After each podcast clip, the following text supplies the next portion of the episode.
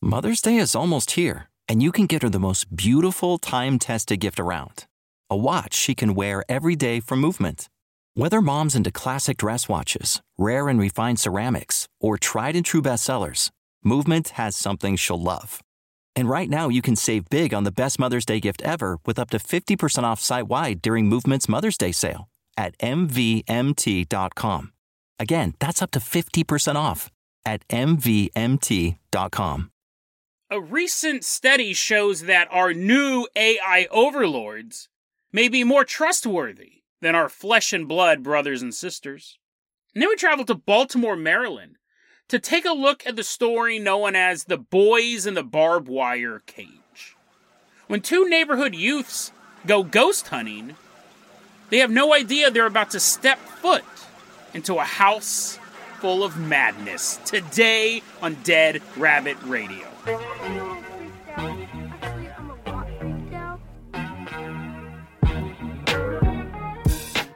everyone, welcome back to another episode of Dead Rabbit Radio. I'm your host, Jason Carpenter. I'm having a great day. Hope you guys are having a great day too. I hope you guys are having tons of fun doing what you're doing. I hope you guys got some good plans for the weekend coming up. It's going to be sunny. If, if you live where I live, I can't guarantee the weather where you're at, but Rain or shine, someone who's always been a longtime supporter of the show, walking into Dead Rabbit Command right now is one of our legacy Patreon supporters. Everyone, give it up for Wieselhorn. Woo! Everyone, give a big round of applause. Wieselhorn comes walking in. Yeah, dude. I don't know why I don't. That sounded weird. That sounded a little, a little pervy.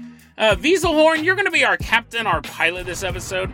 If you guys can't support the Patreon, I totally understand. Just help spread the word about the show. That really, really helps out a lot. Wieselhorn, let's go ahead and toss you the hair hang glider. We're going to jump off the tallest point of Dead Rabbit Radio. We're going to glide right into the metaverse.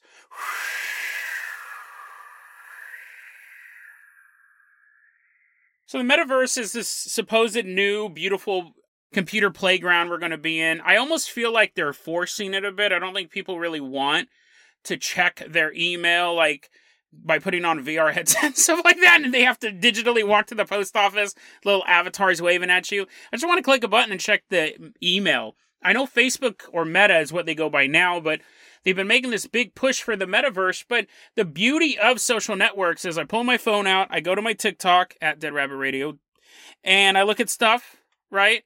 And then I'm done. If I had to put on goggles and gloves to go to TikTok, I'm not going to go to TikTok. If I have to do anything other than pick my phone up and press a button, imagine doing Farmville, but you actually have to walk across the farm. You're on old school Facebook and you're like actually having to virtually pick up turnips. It's just not going to work. I really mm. think it's a fool's errand. But the metaverse is coming, whether we like it or not. I mean, we don't have to use it, and it could collapse. It could be a huge, could be a huge flop. But coming out of the metaverse, we're having all of these thought pieces. And I read this really interesting one. This actually, metaverse or not, this article has really, really profound implications for the world going forward. We're in the metaverse, we got our digital avatars, but even if we're not in the metaverse, this is some crazy stuff. There's a website called VentureBeat, and there's an article written by Louis Rosenberg he wrote an article called Get Ready for Your Evil Twin. Really, real interesting piece. Thank you, Louis, for writing this. Uh, what he points out is that earlier this year there was a study done that showed that AI technology has become so advanced that they did a study where they were showing people photos of real people and then photos of AI generated people. And showing enough of these photos, they they discovered a couple things. The study discovered a couple things. One, people can't tell the difference anymore between a very very well refined AI generated this person does not exist type of photo, which we've talked about that website before. And when you're looking at this photo, this person never existed. Now, every so often there's a glitch. There's a hideous glitch sometimes in this thing but for the most part, I could use these photos as avatars for social networks, and you would never know that this person did not exist. It's just a face. And this kind of skips over the whole uncanny valley effect because with the uncanny valley effect, that usually works with things that are in motion. you notice something's wrong with the way the lips move, you notice something is wrong with the way the eyes work, and it makes you go, oh, that's so realistic, but it's too realistic. It's making me sick to my stomach. That's the uncanny valley effect. But as far as a still photograph, they did this big study and people cannot tell the difference between the photograph of a real person and the photograph of an AI person. And that, that's not a huge problem, right? We have had issues of people having social accounts, like social network accounts, using fake photos and people thinking that they're real. But, you know, that's like identity theft type stuff. It's harmful, but it's not game changing. However, this study also showed that this is weird. No one expected this the participants in the study were asked to rate the trustworthiness of the people in the photos. And by a significant margin, the AI generated photos were rated as more trustworthy than the photos of real people. Now that's dangerous. That's dangerous if they couldn't tell the difference, but something in someone's mind goes, ah, but I don't trust that. I don't know why I don't trust that picture, but I don't. And that turned out to be the AI picture. That would mean there was something in our monkey brain that was still detecting something's wrong. But it's the opposite. People are viewing the AI photos as more trustworthy. And what Louis Rosenberg is saying is that he, he said this in a previous article. He goes, You are going to see, as we now have this still photographs that look just like real people and you can't tell the difference. He goes, You'll eventually start to be able to manipulate those in a way that skips over the uncanny valley effect. So you can have the movement and people won't be able to tell that's a digital person. He goes, That's coming. And he goes, This is what ad agencies are going to do. Even before this study came out, he predicted that ad companies are going to start doing commercials with digital people because you won't be able to tell the difference and they're super cheap right? You don't actually have to pay an actor. You'd have to get a voice actor. You can have like some Rosie the Robot voice come and buy more detergent. You'd have to have a voice actor, but it's cheaper, it's faster, and now with this study, these ads would be more trustworthy. Now, why they're finding the AI people more trustworthy, they weren't able to really come to a determination on that, why they do. But I think if you, I, I actually couldn't, I've been thinking about that too for the past couple days. Like, is it because when you're creating an AI picture, you're creating a perfect person? But these people don't look like a- angels, right? They don't look like these divine beings. They just look like normal people, but for whatever reason, we see maybe. Actually, here's a theory. Throw on our conspiracy caps. Maybe because when we look at other humans, we know humans are prone to sinning or doing things wrong or having malicious intent.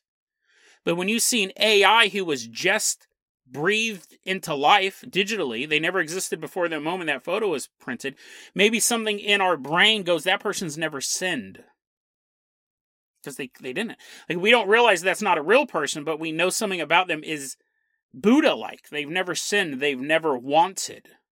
They've never lusted, they've never done any of these things. So that's my own theory that I just came up with about a minute or two ago, but I have been thinking about a while why that would be.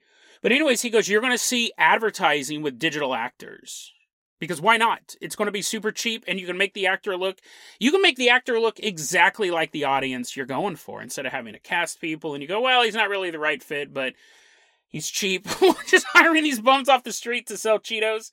So he predicted that was coming down the pipe, but he goes, now that you have this study showing they're more trustworthy, and it's just going to accelerate that. Ad campaigns are going to want to go for this. But he's talking specifically about get ready to meet your evil twin. He said, as we move, this is fascinating. He goes, as we move into the metaverse, everyone's going to have an avatar. And what happens is you're going to be used to having a certain digital meeting space for your company's meetings. So you walk in, and you're sick. I mean, again, it just sounds so such a nightmarish world. I'm going to put on headsets and gloves and walk into a room and then just sit down and drink digital coffee and listen to my boss drone on and on about sales reports and stuff like that.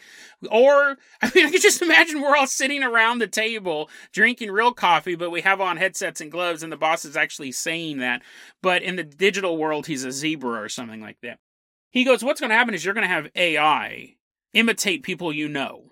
He goes, as the AIs become more complex, you're basically going to have bad actors disguising themselves as avatars that you know of. He says the reason why it's going to be worse online is for a couple different reasons. He goes, one, what's going to happen online? The people who market to you online already know everything about you. They know all of your wants and desires. They know your Google search history.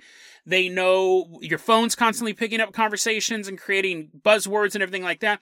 And we give them permission to do this because we want access to their free services. They're constantly spying on us and they use that information to market to us. Now imagine you have that coupled with a digital salesperson appear online. Let's even keep it without like the identity theft. We'll get to that in a second. But let's say you're going to go buy a car. You won't be talking to just a blank screen. You'll be talking to a digital representation of a salesperson. And because he's an AI, the AI will simply look like a more trusting person. The image of that avatar will be designed to be someone that we would trust because it would be able to scan all the information about you and develop an avatar that looks like someone you would trust. And they said we will get to the point where your webcam will probably have to be on for some of these services. Some of the mo- most of them, I assume they'll just start putting in the thing. You got to use your webcam as you're sitting there, as a salesperson's talking to you, and you're like, hmm, and you're kind of changing your expression when they say a certain phrase. Your eyes kind of go to the side, and you're thinking, oh, that doesn't sound too good. The AI would say, adjust the conversation. Like it is on the fly human manipulation, and using the webcam will be able to tell how how successful the sale is going so far. And once you start to lose interest or once you start to look away, the salesman will change tactics. That is insane.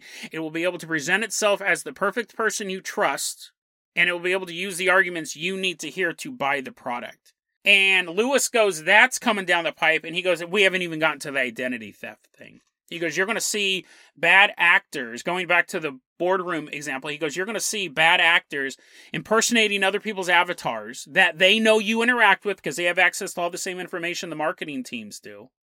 They're going to know that your boss is a zebra. They're going to know, not literally, not literally, but they're going to know that your boss is an avatar of a zebra. They're going to know what your boardroom looks like, and they're going to imitate a digital representation of your boardroom. They're going to imitate a digital representation of your boss, and they can say, hey, tell us how the quarterly reports are, and you start talking about all this information. It's corporate espionage. You would never be able to tell the difference. That's something you couldn't do in real life. You wouldn't be like, "Well, I normally I normally take a left on 82nd Street to get to work, but this guy is telling me to go right, and this building is like a ramshackle house, but when I walk in, the office room looks exactly the same, and then my boss is wearing a zebra outfit." So those two things click. Like you would know that. He goes, "You'll see people doing digital representations of banks.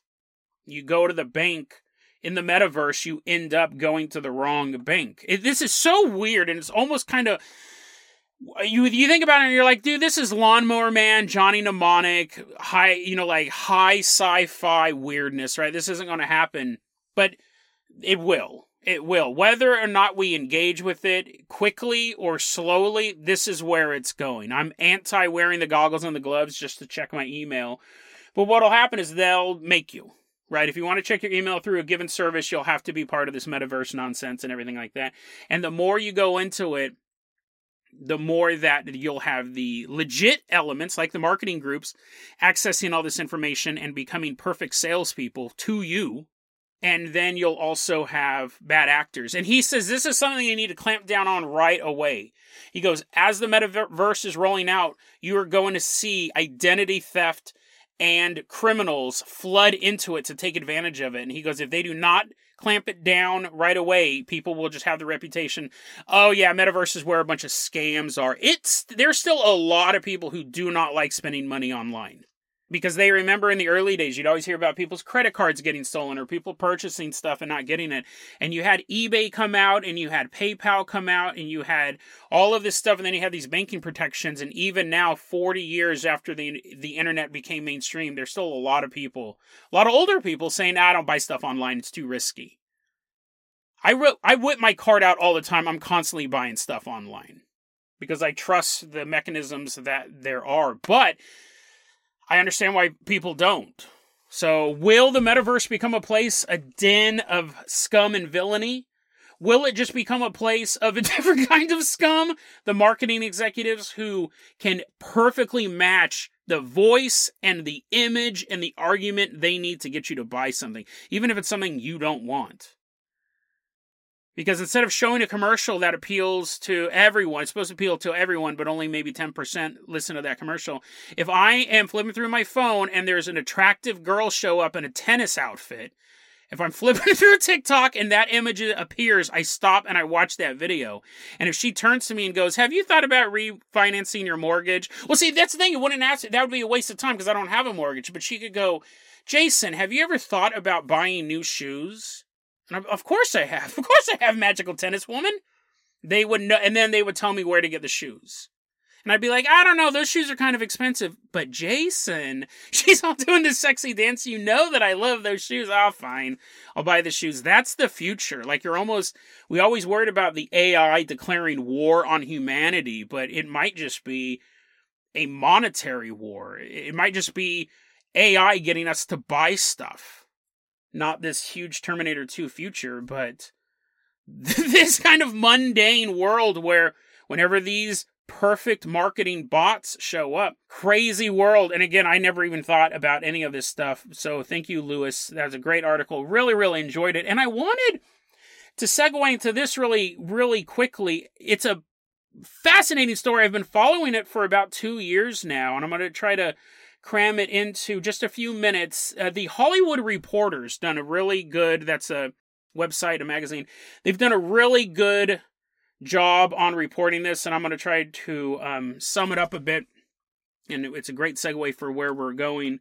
Weaselhorn, let's go ahead and toss you the keys to the Jason Jalopy. We're leaving behind the metaverse. We're leaving this digital realm. We're headed all the way out to Indonesia.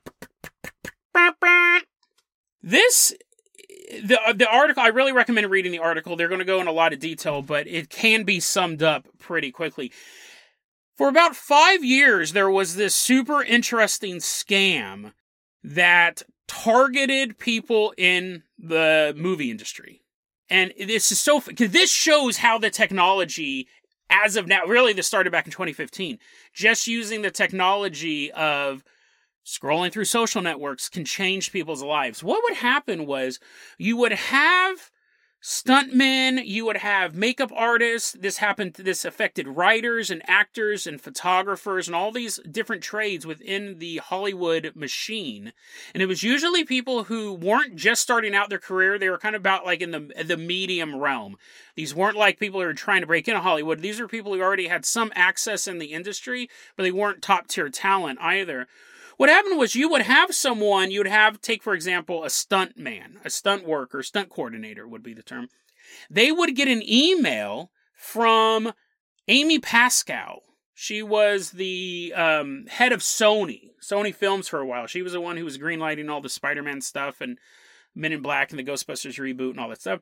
You get an email from Amy Pascal, very, very powerful person in Hollywood. And they would say, Hey, I really like your work. I've seen some of your stuff.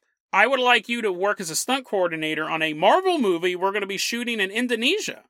Would you be willing to do that?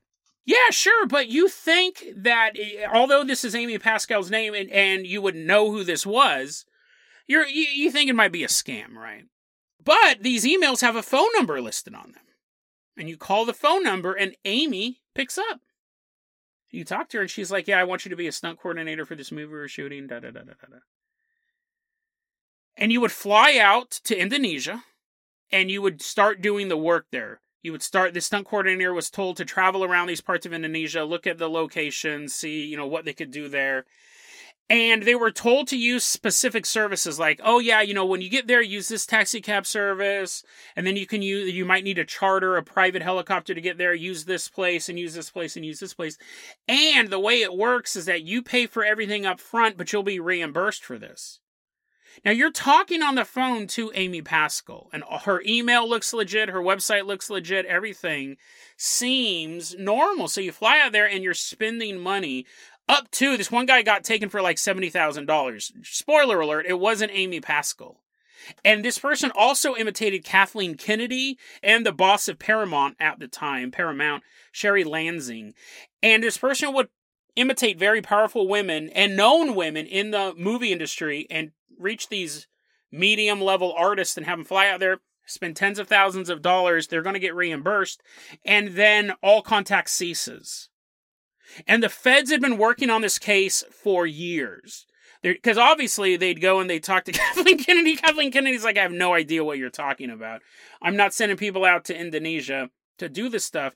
This goes on and on and on until finally, in 2020, the police arrest Hargobind Ramanani, a 41 year old Indonesian man. Imitate these women's voices people actually thought they were talking to these powerful women in Hollywood. And when you get ripped off like that, a lot of people are super embarrassed. They don't really disclose it right away, but enough of them are going to the police. Police opened this investigation. And the reason why he knew to target these people was because he just followed them on Instagram. He would look for stunt coordinators. He would go on Facebook and look for people who are Hollywood makeup artists. He'd go to IMDb pages and find these people and find the perfect targets and then shoot them an email and this guy made hundreds of thousands of dollars doing this. The people on the ground, the people running the taxi companies and the private companies, they weren't part of it.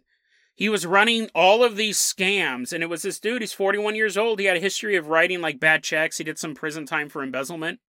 But then he came up with this huge identity theft scam. And he did that with email and phone and him trudging through IMDb pages. One dude for about five years ran this scam that had Hollywood honestly a little on edge. Because that you don't really know who you're talking to. You'd want to make you're like, let's put on our VR headsets. I need to see you in that zebra suit, Kathleen, to know it's you. Um, if one dude can do that for five years and get away with it, it was weird. At some point, he was having phone sex. At one point, some of the people was like, "Yeah, it was really weird." Kathleen Kennedy started talking real sexy to me late at night, and I was like, "Uh, this is a little odd." But if one guy can do that, can trick all of these people just with that basic amount of information, imagine what an AI could do who knew everything about you and would know when you were about, like, you start Googling identity theft, you start Googling stuff like, can I get my money back for, from a fraud? And then that's when the bot could show back up and be like, hey, I know that, you know, I haven't talked to you in a while, but we got a brand new thing. Here's a couple thousand dollars. Sorry, I haven't. And you could keep the scam going because it has access to when you're Googling. Imagine as you're Googling, contact number for FBI fraud unit, your phone rings. And you look over and the caller ID is Kathleen Kennedy and you pick it up because the AI, if an AI was running the scam, it would know what you were searching for. You it owes you ten thousand dollars. It gives you two thousand dollars as a, oh I'm sorry yeah, but here I'll just send two thousand dollars right now because it's all stolen money anyways. The AI version of this scam would be unstoppable terrifying world, terrifying world. And I've talked about this on early episodes. I really do like how I'm really fascinated by technology and true crime and how the police use technology and how the criminals have to keep upping the game technologically wise. That's not a word, but it is now because I said it. And it's just that advancement. Will the police start using AI of their own to troll the internet looking for crimes before they happen? Fascinating stuff. Fascinating stuff. Zebra avatars all around. Don't trust them. Never trust them, zebras.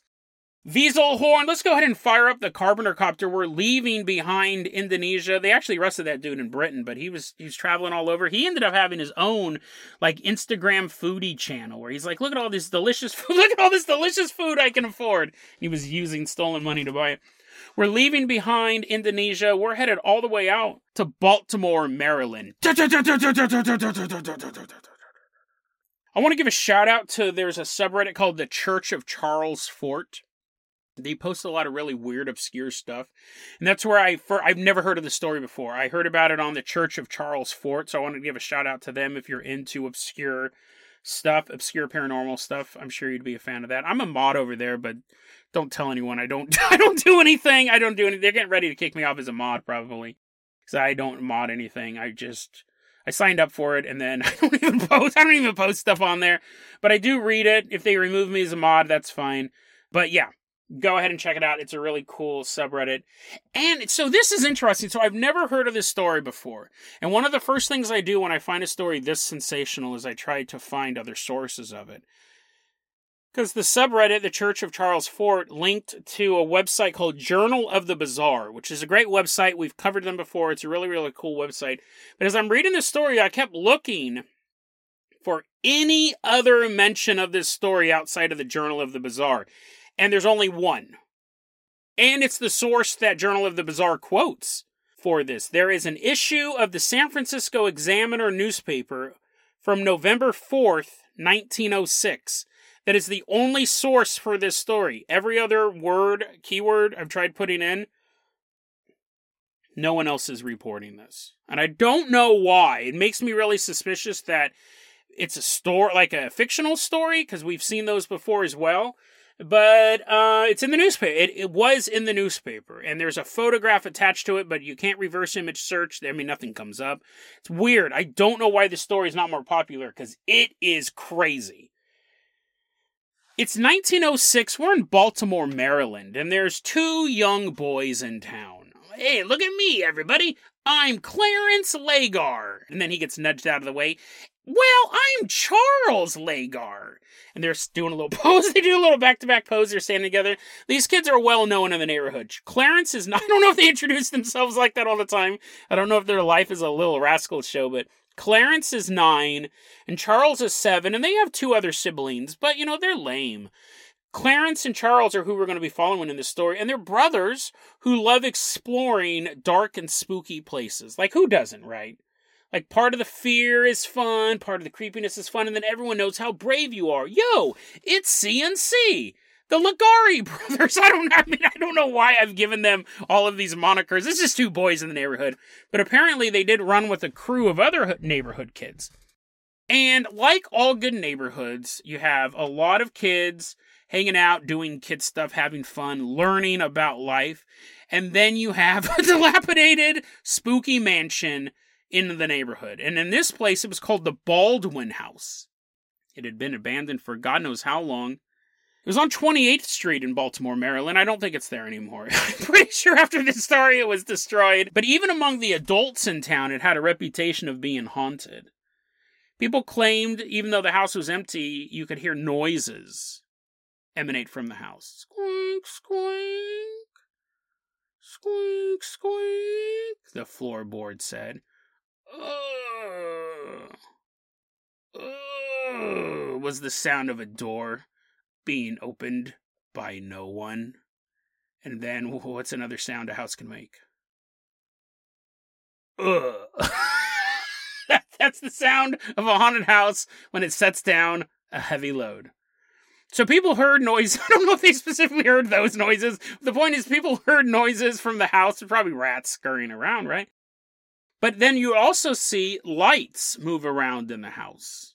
So often, someone would look out and see a light moving around the house. Well, maybe that's an intrepid ghost hunter with a flashlight. It's 1906. Maybe that's intrepid ghost hunter holding a candle.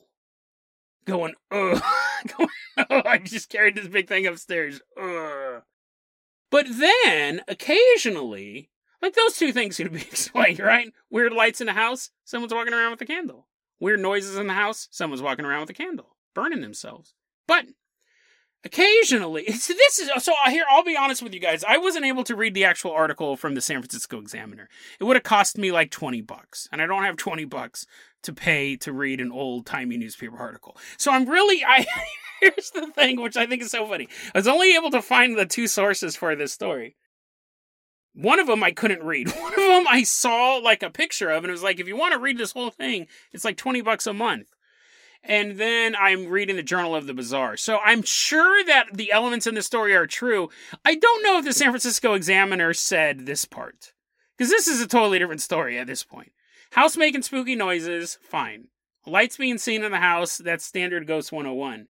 And according to Journal of the Bizarre, occasionally when people looked into this house, they saw this deformed freak sitting inside, just staring outside of a window. If I saw mysterious lights in a house, I could probably rationalize that. If I saw a, if I, if I, as an adult man, saw a monster looking at me through a window, a deformed freak, not just a deformed man, or not just a freak, but a deformed freak, the worst kind of freaks, you would go in. You would go in. You'd call the police. Uh, you'd go in with a bunch of cops. You'd find the freak, right?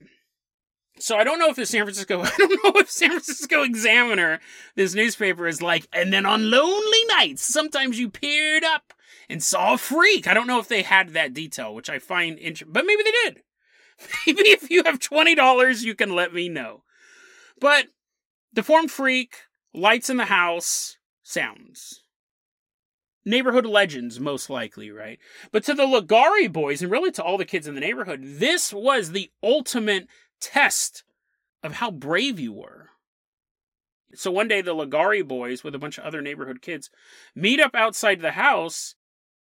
Clarence and Charles goes, Ah, you guys are suckers. But me and my brother here, the CCs, we like that makes you sound like a bunch of sissies. It's like, okay, forget that nickname.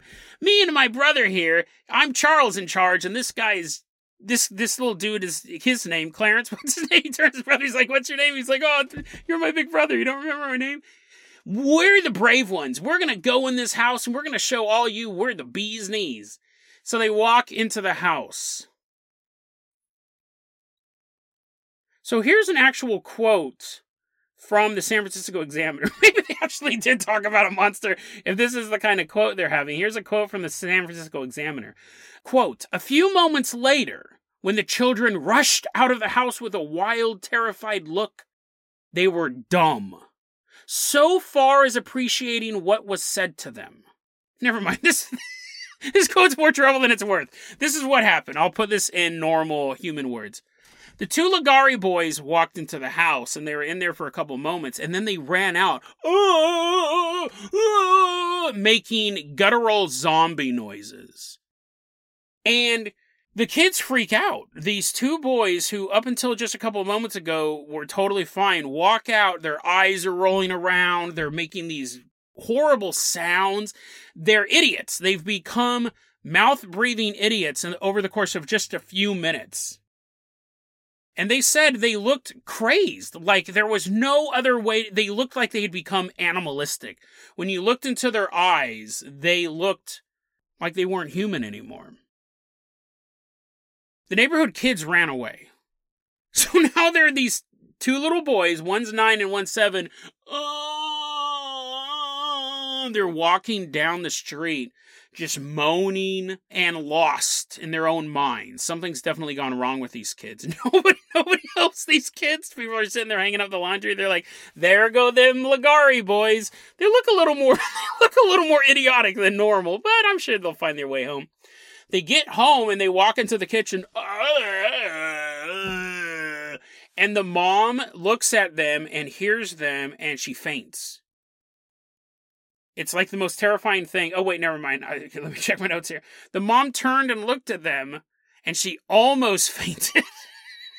That's different than faints. She almost fainted. She looks, oh, my stars and garters. I think if I was standing there and my two kids came home and they were dumb idiots, I would faint. Right? I wouldn't be like, oh, good thing I didn't faint. Good thing I didn't faint all the way.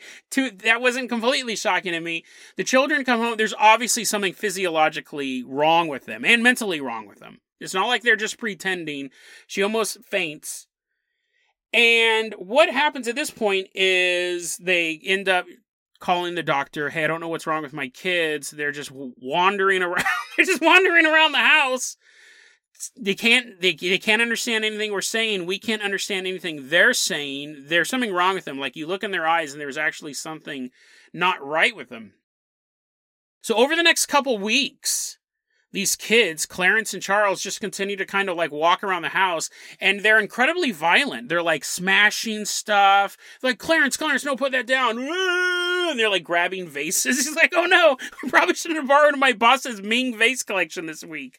They're constantly destroying the house. These kids are just tearing up the house and they're visited by a bunch of doctors. And the doctors are all like, we have no idea what's causing this. We don't know why your kids are acting crazy. But at this point, everyone in this area of town has heard of that they had gone into the Baldwin house. Because there was a bunch of other kids being like, I swear on me life, Governor, they were totally normal until they walked into the Baldwin house. And the doctor's are like, okay, thank you, street urchin. They figure out the doctor's diagnosed. This is this is awesome. I wish doctors were like this today the doctor multiple doctors diagnosed them with they must have went into that house and seen something so scary they went crazy like cthulhu level cosmic horror these kids must have seen something so disturbing they've gone mad now that does that is cool right but you would definitely want a second opinion right you're like okay thank you but multiple doctors like i guess they saw something so spooky And the kids, so now it's been a couple weeks, and the kids are just destroying the house, and they keep trying to run away. So a very remember they have siblings, they have a mom and a dad. They're constantly having to go and grab Clarence or grab Charles and drag them back home. But then you catch them from running away, and then they're just destroying the house. You're like, oh. And so eventually, like this was an ongoing issue. Eventually, the police get involved, and they're like, listen, these kids are super dangerous to you guys and to themselves, but they're too young to go to jail. And they go, well, can we put them in like some sort of mental hospital or something like that? And that's when the Baltimore Society for the Prevention of Cruelty to Children got involved. And they said no. They were hiding behind the bush the whole time. They waited until someone said that. They pop out, they go, no. They're too young to go to a mental asylum. You have to keep them here. And the family's looking around at their busted house. They're like, ah, we keep trying to play dominoes and they've eaten all the dominoes they come up with this plan so they can't have them in the house anymore. They're trashing this house. So they put them in the backyard and they wrap barbed wire around the yard. They actually wrap barbed wire, they say all around the entire house.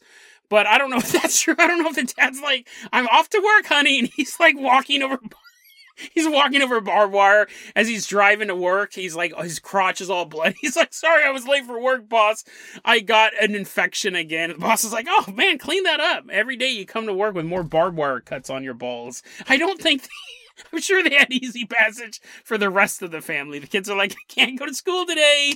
There's barbed wire in the way, and the mom's like throwing them over the barbed wire. You go to school, young man. You're not crazy. But Charles and Clarence were crazy and they're in the backyard and they kept climbing the barbed wire. So they're all bloody. this isn't like a neighborhood. This isn't in the boonies out on the edge of town. This isn't a neighborhood. So like you, your property value's plummeting, right? You're the neighbor to these freaks, and you're like, ah, nice time off work. I'm gonna drink my sarsaparilla, and then you look out the window. There's like a bloody. There's a bloody kid climbing up the barbed wire. You're like, oh man, totally ruined my day. So they keep climbing up the barbed wire and they keep throwing. Like, it's, so funny. I hope this story's true, right? Because I would love, I don't want to say I want to see kids go insane, just so we're clear. I don't want to see bloody kids climbing over barbed wire. But what happens is, according to this article, as people were walking by, the kids were throwing rocks at them from the backyard and people are getting pelted by rocks. So the cops keep coming out there, and the cops are like, "You need to do something about this because your kids are bloody." And they're climbing the barbed wire and they're throwing rocks at people. And the article also says they were throwing bottles at people. I'm, I read that and go, where are they getting the bottles? I mean, maybe they might have had one or two, but I don't think like their dad's like, oh, kids, you know what? It sure is hard being insane in the backyard. Here's some lemonade for you. Here's some bottles of lemonade. And then he just leaves them as they're drinking and they're throwing the bottles. Apparently, there was an endless supply of rocks and bottles in this backyard. And they were climbing the barbed wire. So the police go, this just isn't going to work. We can't take them to jail though. So you have to shackle the kids down. They, we have these giant balls because life's a Looney Tune. We have these giant metal balls with chains on them and we chain them around the kids' ankles. And so they can't climb up the barbed wire anymore. They can't get a good throw. They're they're kids, right? They don't have a really good arm, but if you're above someone off barbed wire, you're just chuck rocks all day long, hit them in the head. So these kids, there's a photo of these two idiotic kids sitting in a backyard It'd be funny if there's like a bottle flying at the camera. It's like the cameraman died shortly after taking this photo. There's a photo of these two kids all uh in the backyard, and apparently these kids were locked up for about a year, and the parents eventually got a divorce, right? I could imagine having two insane, rock wielding, bloodied children would put some pressure on your marriage. The article said that the wife left the husband the mother left the father because he was being abusive towards the kids. Uh, I mean, I don't know. I'm not part of their private life, but I would say she's like, why do my kids have all these mysterious scratches on their body? And he's like, uh, duh, the barbed wire. I had nothing to do with that. The cops told us to put the barbed wire up. But anyways, she left him. That's crazy enough, right? But again, that could put stress on your marriage. But then she remarried. And I'm thinking, I don't know what this woman looked like, but she was the hottest woman in Baltimore because I'm telling you, most men will not marry a woman who has four kids and two of them are insane. like two of them are certifiably insane. He's like, oh, our first date. He's like getting pelted with rocks. He's like, ah, ah, she better be the hottest woman ever. She would have had to be, right? to have two insane barbed wire engaged children and be like, I can make this work. I can make this work. So apparently she got remarried and they moved away, all four of them. Well, all six of them. You had the mom and the new boyfriend, the new husband, and then you had the four kids, including Clarence and Charles. They moved away to Towson, Maryland. And we don't know what happened after that. Like we don't we have no idea. It's like here's your new home kids. It's like this beautiful glen that's covered in thorny bushes. We don't know. That's kind of the end of that story. What's interesting is the Journal of the Bizarre tries to put this rational spin on it, and they said people since then have kind of thought that what caused this was the dad was a painter, and back then paint had arsenic and lead in it, and their symptoms are actually in line with people who get poisoned from arsenic or lead. And that's a fine theory, but there's a, a lot of problems wrong with it. First off, no one else in the family was insane, just those two kids, right? And it could be that those two kids just really loved eating paint, but it would be weird if they really loved eating paint and then they walk into a haunted house and they're like, now it's time to indulge in our favorite treat. This is the real reason why we wanted to come to this house. They're eating the paint in the house because remember, that's what triggered this. If other people in the house were going insane and they hadn't gone into the haunted house, then you could say, yeah, it's probably access to all of the chemicals. And you can very quickly get the brain damage from this arsenic and lead in this paint, but why would the haunted house have triggered it? Why would have no one else had this? But sure, skeptical answer, I totally understand. What's really creepy about this story, and we'll finish it off like this, is I left a detail out for suspense. I said that the kids were constantly running away, which was true. But every time they ran away and they were dragged back home, They were always headed in the same direction. These kids who were maniacs, these rock wielding maniacs, were always running away back to the Baldwin house. Did they see something in that house that day that changed them, that warped them? And then after that moment, even though their brains had become numbed they lost their voice, they lost their wits, they became idiots that needed to be encaged just to contain.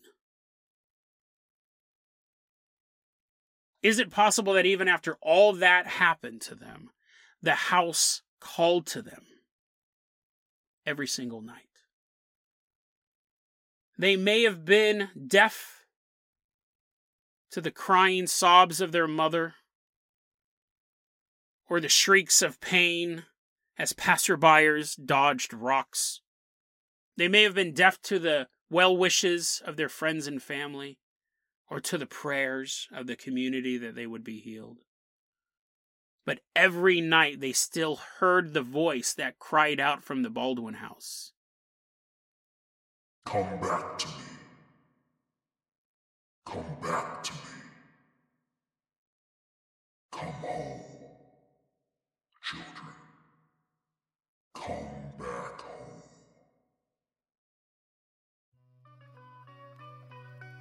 DeadRabbitRadio at gmail.com is going to be our email address. You can also hit us up at facebook.com slash deadrabbitradio. TikTok is at Dead Rabbit Radio. Dead Rabbit Radio is the daily paranormal conspiracy and true crime podcast. You don't have to listen to it every day, but I'm glad you listened to it today. One.